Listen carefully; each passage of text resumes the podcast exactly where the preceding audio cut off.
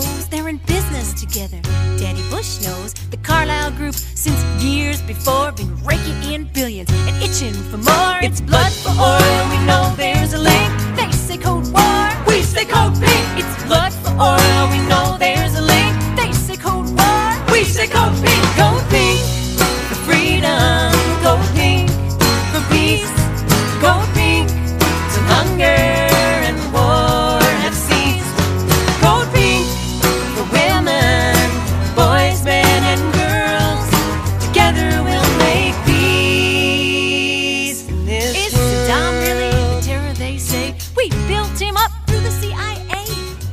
That was Code Pink by Emma's Revolution.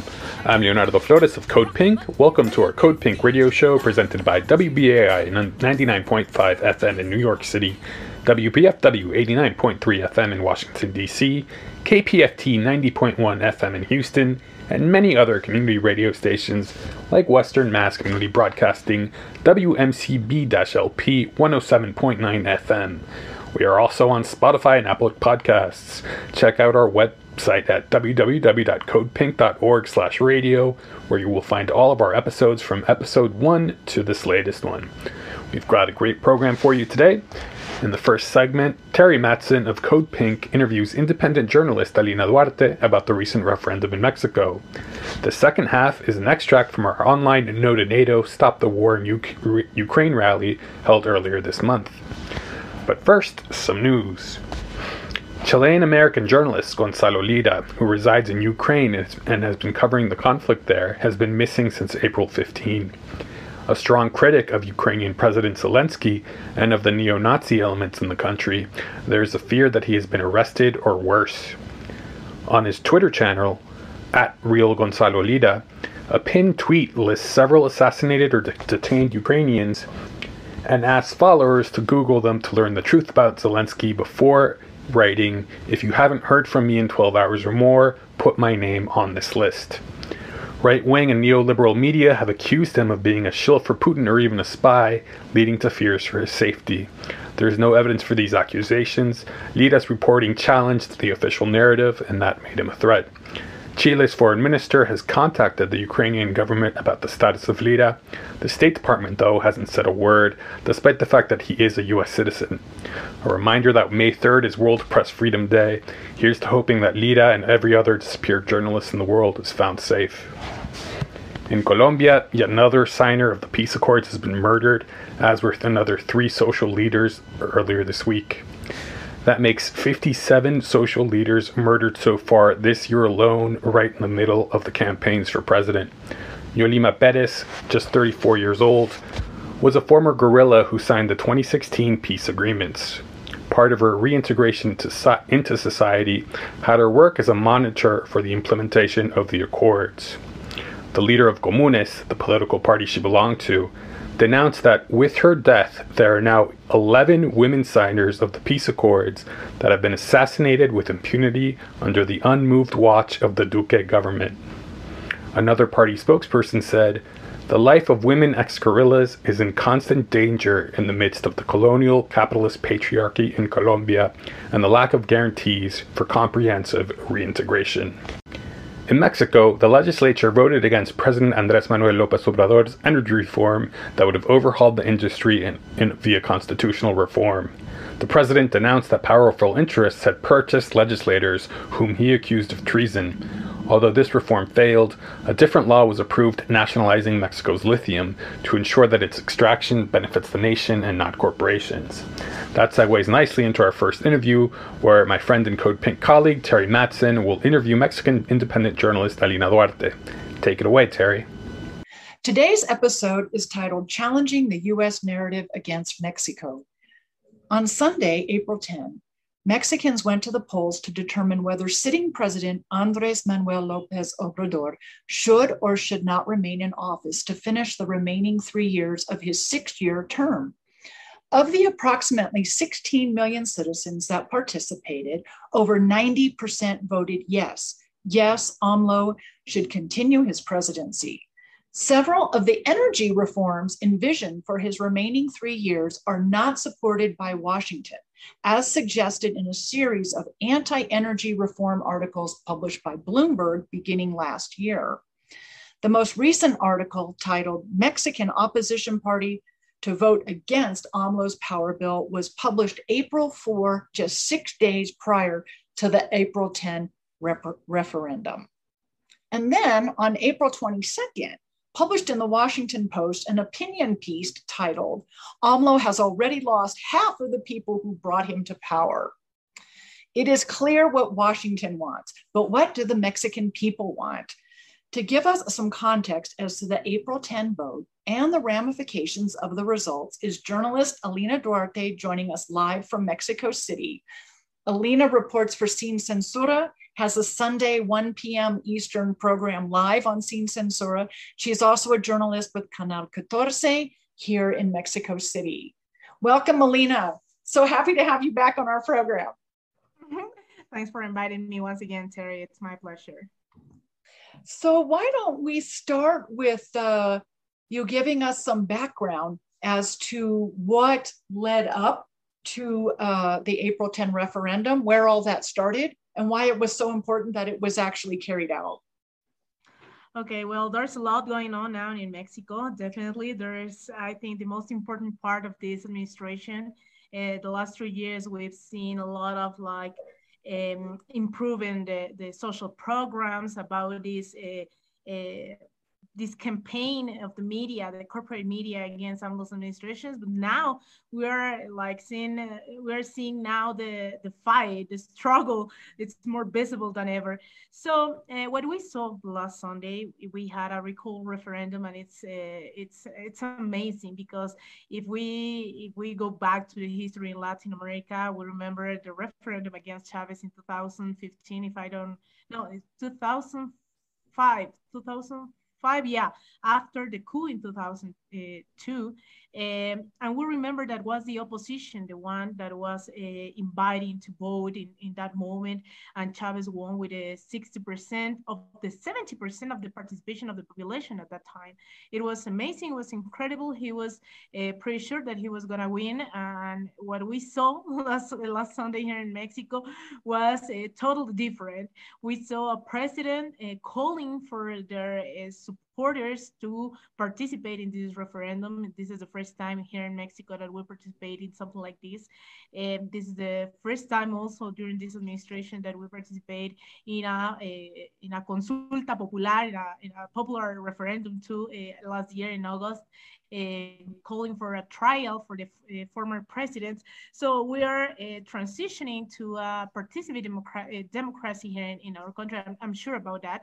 And last Sunday, we needed the 40% of the total of the population that can vote um, to participate in this referendum. Uh, only participated 20%. The opposition in this country didn't want to participate. Uh, they said that it was only to legitimate AMLO's administration. And of course, they were right. Uh, AMLO was pretty sure uh, that he was going to win. He is one of the most of the presidents more with more with most of the support like in, in general in, in planet the globe he is i think the second one uh, with this uh, support. He's around in the even in conservative polls he has around 60 percent of the support of the population but we're pretty sure that it's around 70 percent and it's a lot considering that we are we're still like at the end but we're still in the pande- under a pandemic and he has a lot of uh, support. So around 20, um, it was 27 million uh, uh, people participated last Sunday, and more than 90% said yes to the uh, to the president to continue the, his mandate.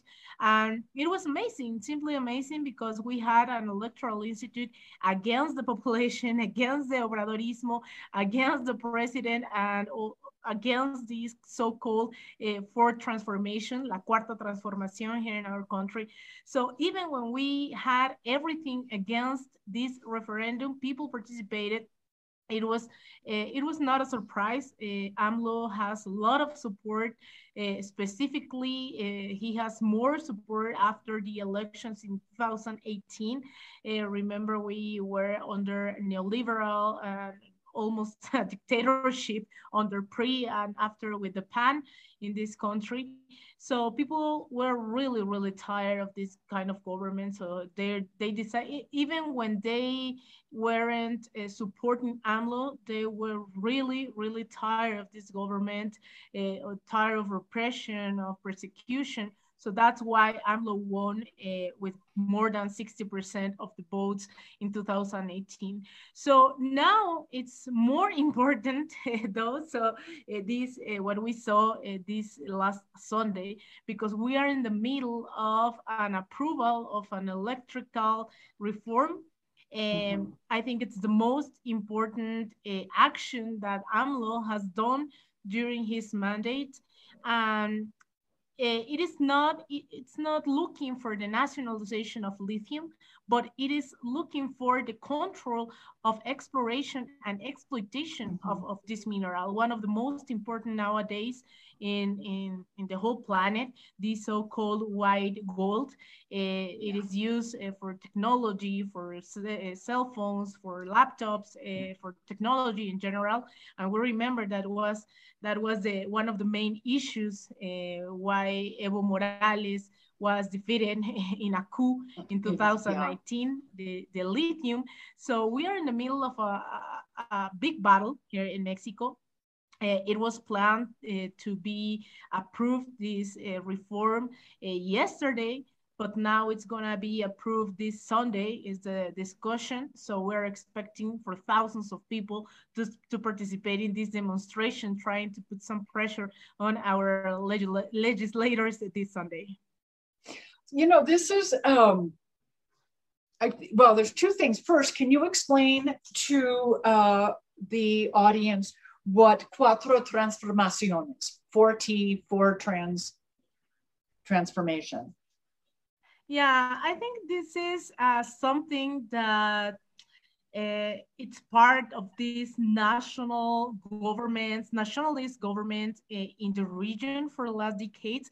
We've seen how in Bolivia they call their change process, el proceso de cambio to this government of Evo Morales and now with Lucho Arce in uh, Venezuela uh, under the neoliberal uh, governments, they called the Cuarta República, the Fourth Republic, and then Chavez changed it not only to, uh, to the Bolivarian Revolution, but also uh, to the Fifth uh, Republic. And now mm -hmm. what mm-hmm. we're seeing here in Mexico is this narrative that we are under a big, big, big, big transformation. The first one that AMLO is considering to say that this is the fourth transformation. it's the independence, the process of independence. The second one is the revolution in 19, 1910 in here in Mexico. And then the reform. Uh, there were a lot of reforms here in Mexico to separate, for example, the church from the state, uh, to, to keep uh, forward against the conservatives here in our country. And this, I'm is saying all the time that this is the fourth transformation. So we're expecting, and I, I, I, I insist that what that's why it's so important what we've seen not only uh, last Sunday, but also what we're gonna see next Sunday with this discussion.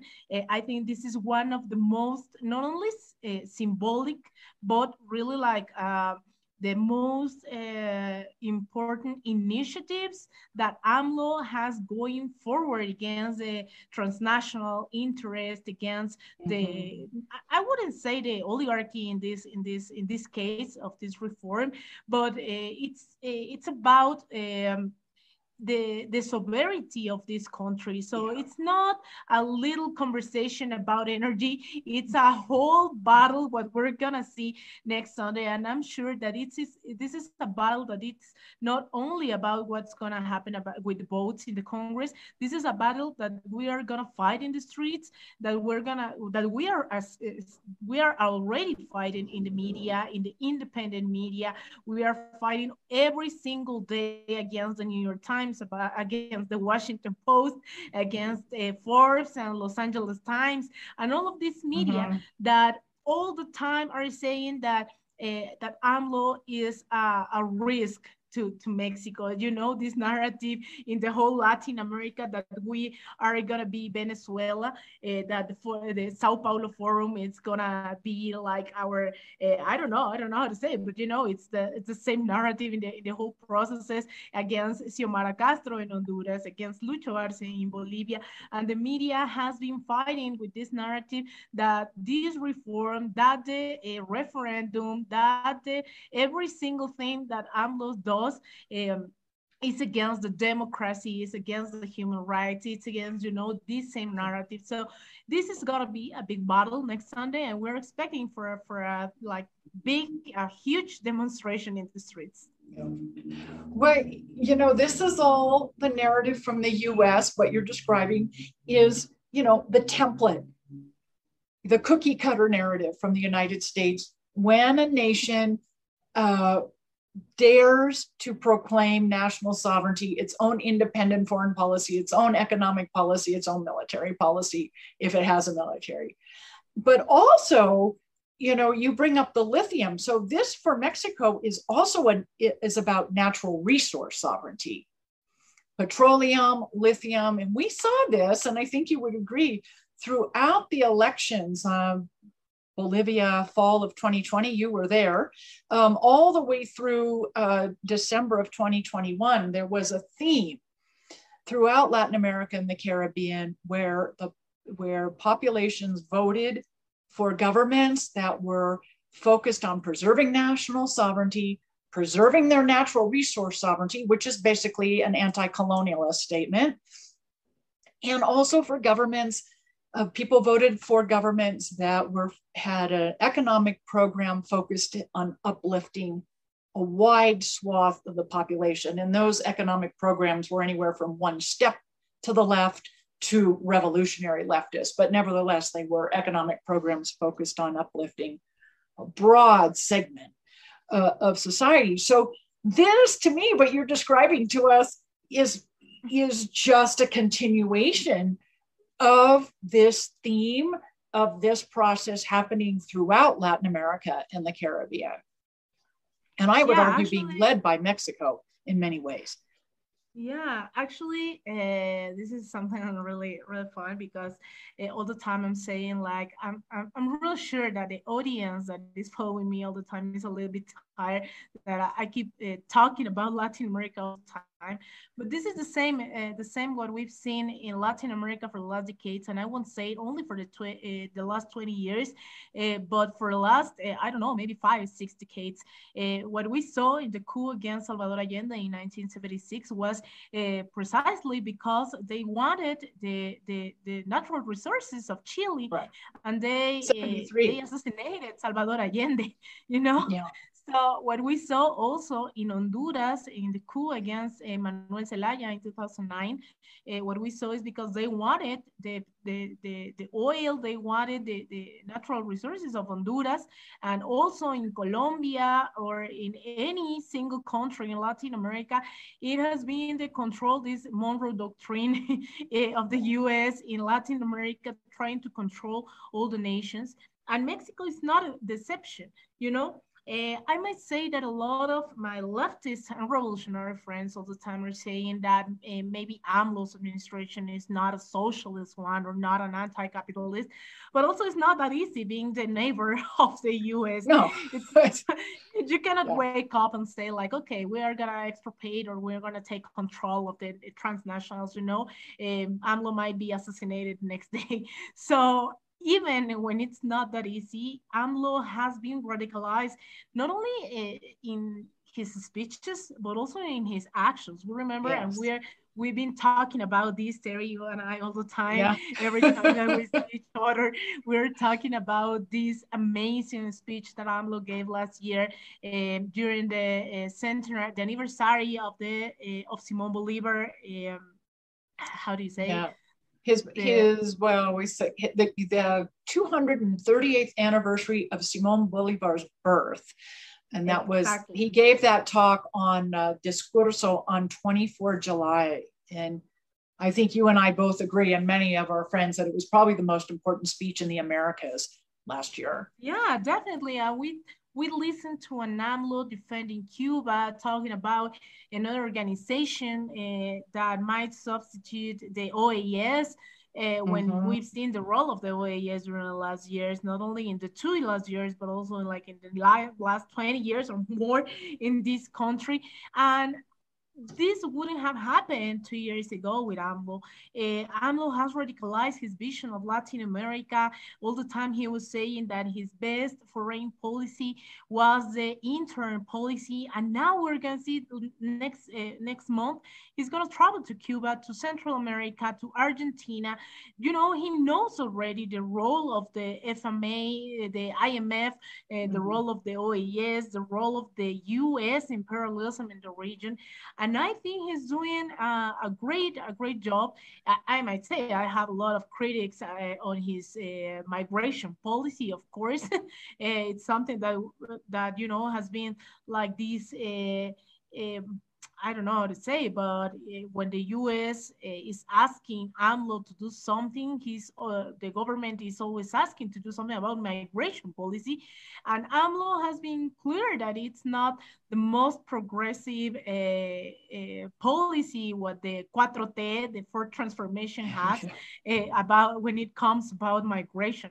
So even with with these these things about migration, he has been near to something someone like Jean-Luc Mélenchon in, in France. In, Fra in France, yeah, I confuse my, my French, my, in French, my Spanish. no, we can, we can, this is a Spanglish episode. It's okay. Yeah. yeah. And so it's part of that 3,000 mile shared border with the United exactly. States. The exactly. cross cultural it's wonderful. yeah. And we've seen also an AMLO near to Diaz Canel from Cuba, yeah. you know, and this. And, and, and, making sure Maduro was invited to the CELAC summit last September. Yeah, as the democratically elected president of Venezuela, if not the US appointed president. If yeah, exactly. Even when the US is asking to their colonies to detain Maduro in Europe or even the US, eh, AMLO invited him to the CELAC meeting here in Mexico City. Yeah. So I think it's something really important what, what is going on. Uh, remember, three years ago, Mexico was in the front, in the first Lima, attacking Venezuela all the time in this group of line. And after, uh, after AMLO took power in, in 2018, uh, we see we saw Mexico in the OAS and everywhere uh, like just respecting uh, the democratically elected government of Venezuela yeah. and things like that. So returning to the lithium, um, I think that this is maybe the most important battle of AMLO's administration mm. in this last three years, even when we, eh, even when he's not talking about nationalization of the lithium and only about the control of exploration and exploitation of this uh, resource, it's pretty important. It's also a talking about the control of electrical energy. Um, it's not talking about the like the whole control. Uh, the Mexican state, it's not gonna control the whole electrical energy in this country. It's gonna take control of 52% of the industry, and it's enough to make these transnational, these oligarchies really, really pissed, really angry, and they're attacking. Yesterday, it was just amazing. In the Congress, we see we saw these lobbyists uh, acting during the session. Actually, the president of the Congress has to stop the, the session because he said like, okay, we cannot continue if we have people that it's not, they're not member of the Congress, it just hanging around here in the Congress. Yeah. And it was an Italian lobbyist, you know, representing a, a transnational uh, sitting next to the PRD of this party that used to be from the left here in Mexico, just sitting next to this congresswoman, uh, you know, like talking about the, the, the electrical reform. So I think it's huge. I think it's pretty important what we're gonna see. Uh, we're expecting an aggressive uh, attack of the corporate media during the next days. Uh, we've seen oh, that's that. already happening in the north. yeah, exactly. Yeah. It is happening, and we've yeah. seen this specifically this media outlet created with uh, Mexican uh, quotes journalists that are mm-hmm. based on uh, Delaware. It's not a coincidence. They created a, a, a company, a media outlet uh, called Latinus uh, that they're attacking every single day from the U.S. with, mm-hmm. you know, with with with um, yeah, with uh, fin- financiación. Um, I don't know how to say it, the Financing. funding of, uh, funding. Yeah, the, mm-hmm. of uh, not only Mexican poli- politicians, but also from enterprises. You know, they have been attacking the Mexican administrations for the last year, year and a half. It was yeah. created, if I if I remember, in 2019, uh, as I said, in Delaware, in the right US. after he was elected, inaugurated. Yeah, yeah, and they have been attacking all the time. For example, they try to create this expectation about the the house of AMLO's son in Texas, if I don't, if I remember, uh, it's okay, uh, saying that it was an energy uh, company that was, you know, like with this, uh, that it was a problem, a whole problem that it was this uh, enterprise was funding sons, uh, AMLO's son. At, at the end, they can't, they couldn't prove anything, but they've been doing these campaigns during the last three years specifically yeah. this media outlet only for the last two but you know we have been every single day actually one of these uh, of these people of these journalists quotes unquote of latinus uh, yesterday uh, there was um, an article of the if i remember in the new york times was okay mm-hmm. just yeah. well there was an article there was an opinion piece uh, a couple days after the referendum on the on the 10th uh, in the Washington Post. I mean, it's it's very very clear since oh consistent. I mean, since his inauguration, there's been you know once he laid out in his inaugural address what his vision was, particularly wanting to be able to make sovereign decisions about natural resources and energy production that's when we saw and i think this is really important for the audience to understand is that's when the anti-amlo narrative from the us began. And it's not unique to mexico. It's unique yeah. to any country but specifically those in the hemisphere of the americas that have any notion of so- sovereign national sovereignty which also includes having you know the right to recapture their sovereignty over what they do with their natural resources and and that's going to that is playing out very much so here. I think it's really fascinating regarding last week's or sunday's referendum sunday the 10th april 10th that the vote was on sunday which is how elections are run in in mexico and that allows for everyone to participate or makes it much easier for uh, registered voters to participate. Well, but what was fascinating to me was this particular Sunday, Sunday the 10th, was Palm Sunday. And in a, in a majority Catholic country, that's a pretty significant day for the INE or INE, as we say here in Mexico, to select for the date of the referendum. It wasn't a date chosen by the president. It wasn't a date chosen by his party, Morena. It was a date chosen by the INE. And um, yeah, that was, you know, there's no way they didn't know what that's what Sunday, April 10 was. That's yeah, what I'm saying. yeah, no, definitely it was not, not a coincidence. And returning to this journalist I was talking about, this journalist from Latinus and the one who wrote in the Washington Post uh, yesterday, last uh, Monday, I remember when, um, it was uh, it was also not a, coincidence, that the father of Leopoldo Lopez, you remember this leader of the Venezuelan opposition of the radical right wing, um, father of Leopoldo Lopez is a member of the European Parliament, and he, as a, a, a parliament, he was saying that the president AMLO was attacking this journalist uh, Loret de Mola.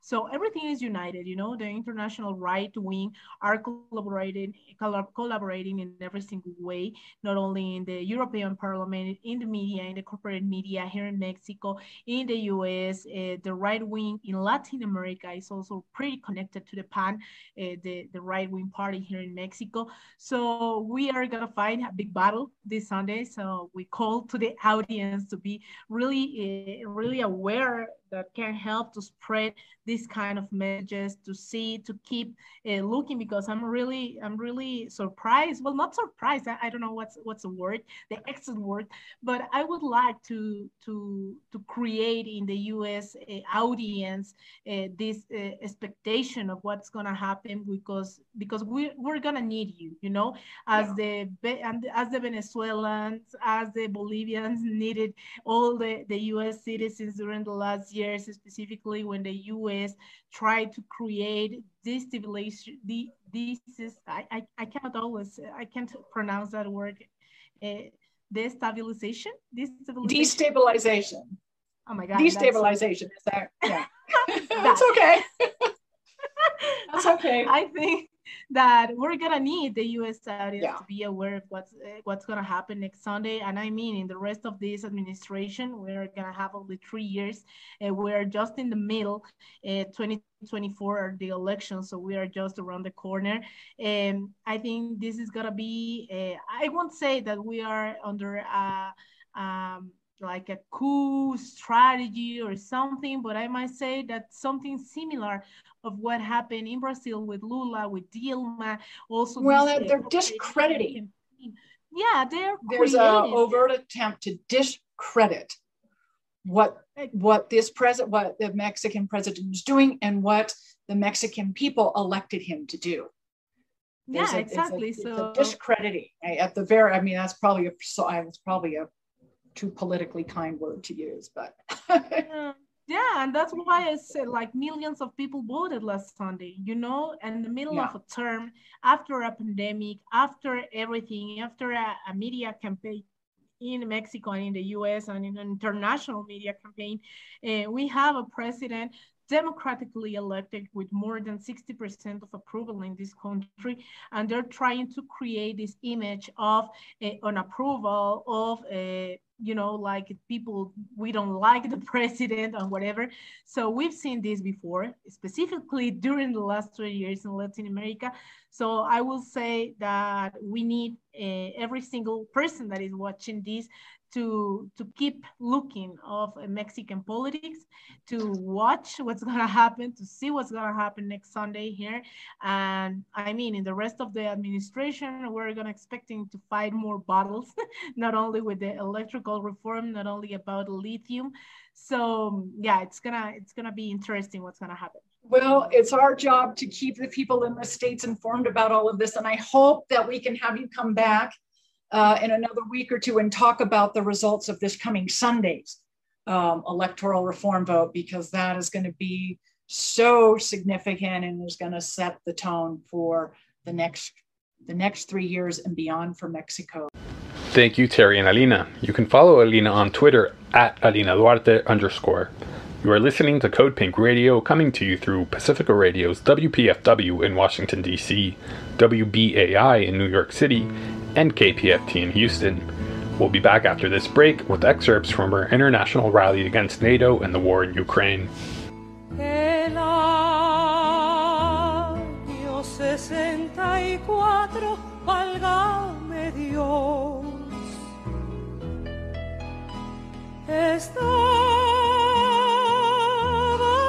En la guerra de intervención.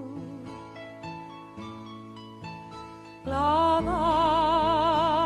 danza de la paloma hacia furor. En medio de los desastres de la nación. Maximiliano con todos sus traidores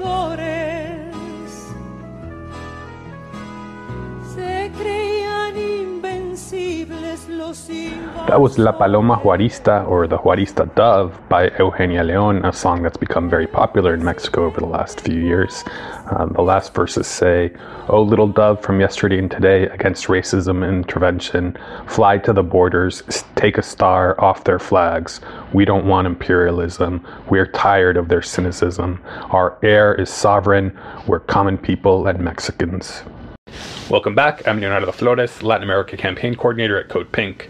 You are listening to Code Pink Radio presented by WBAI in New York City, WPFW in Washington, D.C., and KPFT in Houston. Up next, we have ex- excerpts from our global online rally earlier this month to, stay, to say Stop the War in Ukraine and No to NATO.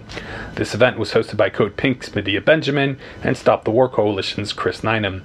You will hear Vijay Prashad, historian, journalist, and director of the Tricontinental Institute, Clare Daly, a member of the European Parliament from Ireland, as well as Kate Hudson, General Secretary of the Campaign for Nuclear Disarmament. It was a fantastic event, which is available on Code Pink's YouTube channel. Thanks a lot, Chris. Um, thanks a lot, Medea. Um, today, April 9th, in 2003, the United States Army entered Baghdad. The looting began. Baghdad had not seen anything like that since the 13th century pillage by the Mongols led by Hulagu Khan. In 2003, just a few weeks after that, while the United States was in the midst of its illegal war against Iraq, Fidel Castro spoke in Buenos Aires, Argentina.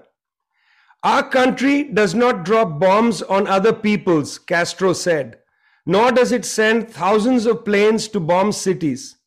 Our country's tens of thousands of scientists and doctors have been educated in the idea of saving lives. Cuba had an army, yes, but not an army for war. It had, Castro said, an army of white coats. We have at least two ways to be alive in this world. We can live in a world of weapons and intimidation, a world for preparation toward war, and a world for war. Or we can live in a world of teachers and doctors, people who give us confidence that we can make a better world out of this one, this wretched world of war and profit, ugliness that overwhelms us. Wars either end with destruction of a country's political institutions and its social capacity, or they end with ceasefires and negotiations. NATO's war on Libya ended with destruction, the country stumbling along with the smell of cordite in the air and with a broken social order. The fate of Libya is not to be repeated anywhere, not in Ukraine, certainly. And yet, that is the fate ordained for the peoples of Afghanistan, Somalia, and Yemen, countries suffocated by wars, egged on by the West, armed by the West, wars by which the West has profited.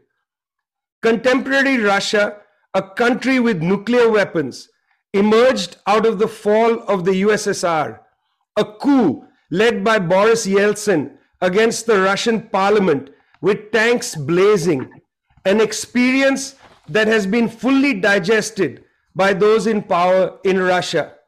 They will not allow themselves to suffer the fate of Libya or of Yemen or of Afghanistan. Confidence must be built for a ceasefire and for negotiations. A ceasefire not only inside Ukraine, which is imperative, but a ceasefire in the broader US imposed pressure campaign on all of Eurasia. What is this pressure campaign and why bother talking about it now? Shouldn't we only say Russia out of Ukraine? Yes, we say that. But that is not going to sort out the deeper problems that provoked this war in the first place. Let's be frank. When the USSR collapsed, it was the Western countries that used their resources and their power through Yeltsin and then Putin, first to impoverish the Russian people by destroying the social net and allowing a few Russians to devour its social wealth. Then, by drawing these Russian billionaires to invest in Western driven globalization, including the English football teams. The West backed Yeltsin's bloody war in Chechnya and then Putin's war in Chechnya again, with Tony Blair happily making sure to rearm Russia when it was necessary. We stood against the destruction of Grozny. We did, not Tony Blair. Tony Blair signed standard individual export licenses till his arm hurt. Blair welcomed Putin to London, saying, I want Russia and the West to work together to promote stability and peace. In 2001, George W. Bush looked into Putin's eyes and saw his soul, saying he was straightforward and trustworthy. It was the New York Times' Thomas Friedman who said to keep rooting for Putin in 2001.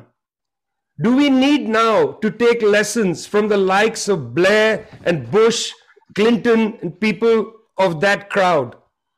This movie keeps replaying itself. Saddam of Iraq, a great hero of the United States, and then its villain. The same with Noriega of Panama. Now the stakes are unforgivably higher, the dangers greater. Grandstanding does not help. What lies beneath the surface? In 2001, the United States abandoned the anti ballistic missile treaty, and in 2018, it unilaterally left the Intermediate Range Nuclear Forces Treaty, gutting the policy of deterrence.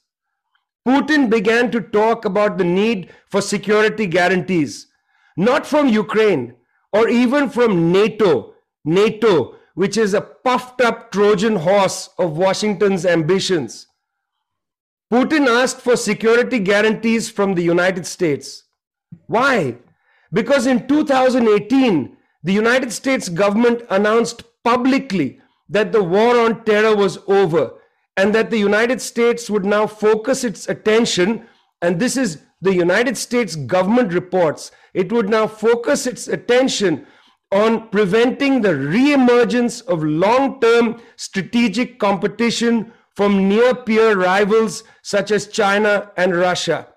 European countries with the United States began to carry out freedom of navigation exercises through NATO in the Baltic Sea, the Arctic Sea, and the South China Sea, sending threatening messages to China and Russia. Those security guarantees Putin asked referred to an end to this US imposed pressure campaign around Eurasia end this war. But this war will not end merely in Ukraine. The entire war must be ended. No more seeking to defeat near peer rivals. This is the worst kind of macho idealism, the idea that the United States can be dominant forever. We want a realistic world, a world of humanity that wants to deal with the climate catastrophe, a world that wants to end hunger and illiteracy, a world that wants to lift us out of despair and into hope, a world that would like to have an army of white coats, an army of doctors, and not an army with guns. Join us. Join us in building an international movement of hope against fear, of love against hate. Thanks a lot. Um, we're now going to go to our next participant. Her name is Clare Daly. She's um, an Irish politician. She's a member of the European Parliament, but she's one of the very, very few political representatives uh, in Europe who has actually spoken out against the war. And I guess quite a few of you have seen her speech. It was a very, very inspiring speech. It circulated massively on social media, and I think it's really helped to kind of validate and spread the anti-war message. So we're very pleased to have a special exclusive four or five minute analysis from Clare Daly. There's no doubt about it, the war in Ukraine is a travesty. It's a travesty for the people of Ukraine who are dying in their thousands and displaced in their millions. It's a travesty for the people of Russia being crippled under sanctions. And it's a travesty for the international working class who will now be expected to shoulder the costs. All the worst people have been empowered by this war the arms merchants, the war hawks, the intelligence agencies, NATO, the far right, the Gulf autocracies, and the fossil fuel industry. Ukraine is a spark in a powder keg. The risks of escalation are profound. All of the world's power blocks are now poised and primed, almost as they were in 1914. And at no point in the last half century have we ever been closer to a generalized conflict. And now again, we even have to live under the threat of a nuclear holocaust. You know, in all of this, it might seem like the anti war movement being in its worst position ever. War is on everyone's lips. Many ordinary people are actually even demanding war. At home, we're sort of targets. Pro war establishment no longer dismiss us as irrelevant idealists. Now we're peddling disinformation. We're the enemy within. There are calls to censor us, to banish us from the airwaves. But we should realize this is not a sign of how powerless we are. They don't want to silence us because nobody's listening. They want to silence us because they are afraid that people will listen. This is a moment when the anti war voice actually has to make a difference. And it's really important that we don't run away from that responsibility. We're actually seeing the re emergence of inter imperialist conflict. And it's the duty of the anti war movement, just as, as it did in the years before World War I, to be truly independent, to, impo- to oppose armaments, to oppose militarization, to oppose the logic of imperialism, to oppose the rush to war, and to be loud and clear. Of course, we condemn Russia's war unequivocally, but we're not going to be derailed in that opposition by pretending that NATO and the US didn't have a role in that conflict behind the scenes. The generations of people alive today and the generations of people to come cannot afford war now or ever. We can't afford to finance the arms industry from the public purse, destroying the homelands and lives of our brothers and sisters. We can't afford to shoulder the cost of sanctions, the rocketing energy costs, the runaway inflation, the rising cost of living, the plummeting real wages, all galloping down the tracks at us as a result of this war. In the event that those cheering for NATO to attack Russia get their wish, we cannot afford to send another generation of young lives into the murder machine. And most of all, we actually don't have time for any of this. These are the opening years of a breakdown in the natural systems of our planet. First, climate, then biology are beginning to unravel. An emergency is actually threatening our survival. And instead of tackling it, the imperialists on all sides are buying weapons, enlisting armies, and preparing for war. They're even using this war to undo the measures that have already been taken and are don't go far enough to deal with the climate crisis. These people are building a massive bonfire, and if we don't stop them, they'll set the world on fire. But you know, the anti-war movement is global. All working people have a common interest in opposing war. So we join with anti war comrades in Russia who are risking prison sentences for speaking out, anti war comrades in Ukraine who are opposing war, even as shells fall from the sky, and the anti war movement in every country, in saying now more than ever no to Russia's war, no to NATO, no to inter imperialist conflict. And I think we're fired up for our next speaker, who is spending her life trying to get rid of nuclear weapons, and that is Kate Huston, uh, Hudson, a political activist, an academic, and general secretary of the Campaign for Nuclear Disarmament, an organization that aims to achieve British nuclear disarmament. Thanks for joining us, Kate. Thanks very much indeed, Medea. And can I say CND also campaigns for global nuclear disarmament? Um, so, uh, tragically, the world is closer to nuclear war than it has been for decades. It's maybe closer than it has ever been. Yet it seems that no effort is being made to pull us back from that risk. And on the contrary, what we're seeing is governments on all sides piling on more threats, more militarization, and more actions that are making nuclear war not just possible, but now probable. It seems our governments in, are in denial about this, but we cannot be in denial too. We need to take action against this acceleration to nuclear catastrophe. Now, at the start of the war, we all heard it was on the TV, the newspapers. Putin publicly announced that he had put Russia's nuclear weapons on special alert. In fact, at that time, around a thousand Russian nuclear weapons and the same number of NATO nuclear weapons were already on prompt launch high alert status, as it's called. And most high alert missiles can be launched in 15 minutes, and the flight time of those missiles carrying the weapons between the US and Russia is around 30 minutes. So if someone had pressed that button at the start of this meeting, Medea, they would now already be at their destination. You know, this is an, an immediate and urgent disaster scenario. Now, as NATO leaders met this week, they agreed massive extra arms for the Ukraine. Antony Blinken spoke of sending new systems to Ukraine that have so far not been provided, he said, by NATO, but he declined to go into detail about them. So, what are these new unnamed weapons that are being sent to Ukraine? And I would say we can't rule out the possibility that nuclear weapons are part of this package. Because there's a lot of talk at the moment about tactical nuclear weapons or battlefield nukes. They're spoken about as if they're somehow not very dangerous. I mean, and this is just cri- criminal misinformation. And I think what they're doing is, is softening us up for the use of nuclear weapons. I mean, this is disastrous. Not only would they do massive unrestricted damage, because one thing you can be sure about with nuclear weapons, you can't confine them to a battlefield, you can't confine their impact to a country.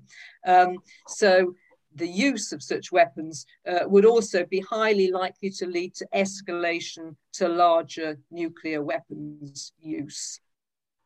What's worse, when NATO leaders met last month, they pledged, quotes, to significantly strengthen longer term deterrence and defense. Now, deterrence, as anyone in the peace movement knows, or even wider, this is usually just a euphemism for nuclear weapons. So, this is a terrifying scenario, strengthening deterrence, strengthening nuclear weapons. So, where will that take us in nuclear terms because there are already enough nuclear weapons in the world to destroy everything many times over. NATO and Russia, between them, have 12,000 nuclear weapons. This is an almost inconceivable scale because today's bombs are vastly bigger than the Hiroshima bomb, and that bomb killed at least 200,000 people. In today's terminology, the Hiroshima bomb would be described as a very small bomb, perhaps even a mini nuke. And many of the world's larger warheads are 100 times the size of the Hiroshima bomb. I mean, it, it's just unbelievable. The US also has around 150 free fall nuclear bombs. That means they can be dropped from planes and they're located across Europe assigned to NATO. And I should say that many of the so called host countries have been trying to get rid of these weapons out of their countries, but they haven't been allowed to by NATO. Now, in the event of a nuclear exchange over Ukraine, I think these weapons would be very likely to be used.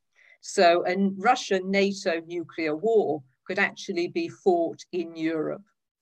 And for those of us who've been around for a while, you'll remember that this was our worst fear in the 1980s when millions mobilized across Europe against cruise and Pershing missiles. So maybe NATO is intending to locate more nuclear weapons in Europe, perhaps. In the 1980s, we got rid of all those nuclear weapons, and we have to have the energy, the commitment, and the confidence to do that again. Today's threat is made much worse because of changing nuclear use policies. In the Cold War, think back, the theory was that nuclear weapons would never be used. They were a deterrent. But now policies specifically include nuclear weapons use, including in conventional wars, even against countries that don't have nuclear weapons. And the UK policy is the same. This is where they are going. And so the taboo on nuclear use is over. And we have to face up to that. And this requires a new prioritization of anti nuclear campaigning by the peace movement. Nuclear weapons cannot be ignored. Thank you so much to Vijay, Clare, and Kate. For our listeners, there will be another International Day of Action to stop the war in Ukraine and say no to NATO on May 6th. Sign up to follow us at codepink.org to keep up to date about all of these events. CodePink is also helping to coordinate the peace contingent of the Poor, People, Poor People's Campaign Assembly and Moral March on Washington on June 18th. We're urging folks from all over the country to come join us in DC. If you want more info, including how to get there, please visit codepink.org slash together. Thank you for listening to Code Pink Radio, presented by WBAI in New York City, WPFW in Washington, D.C., and KPFT in Houston.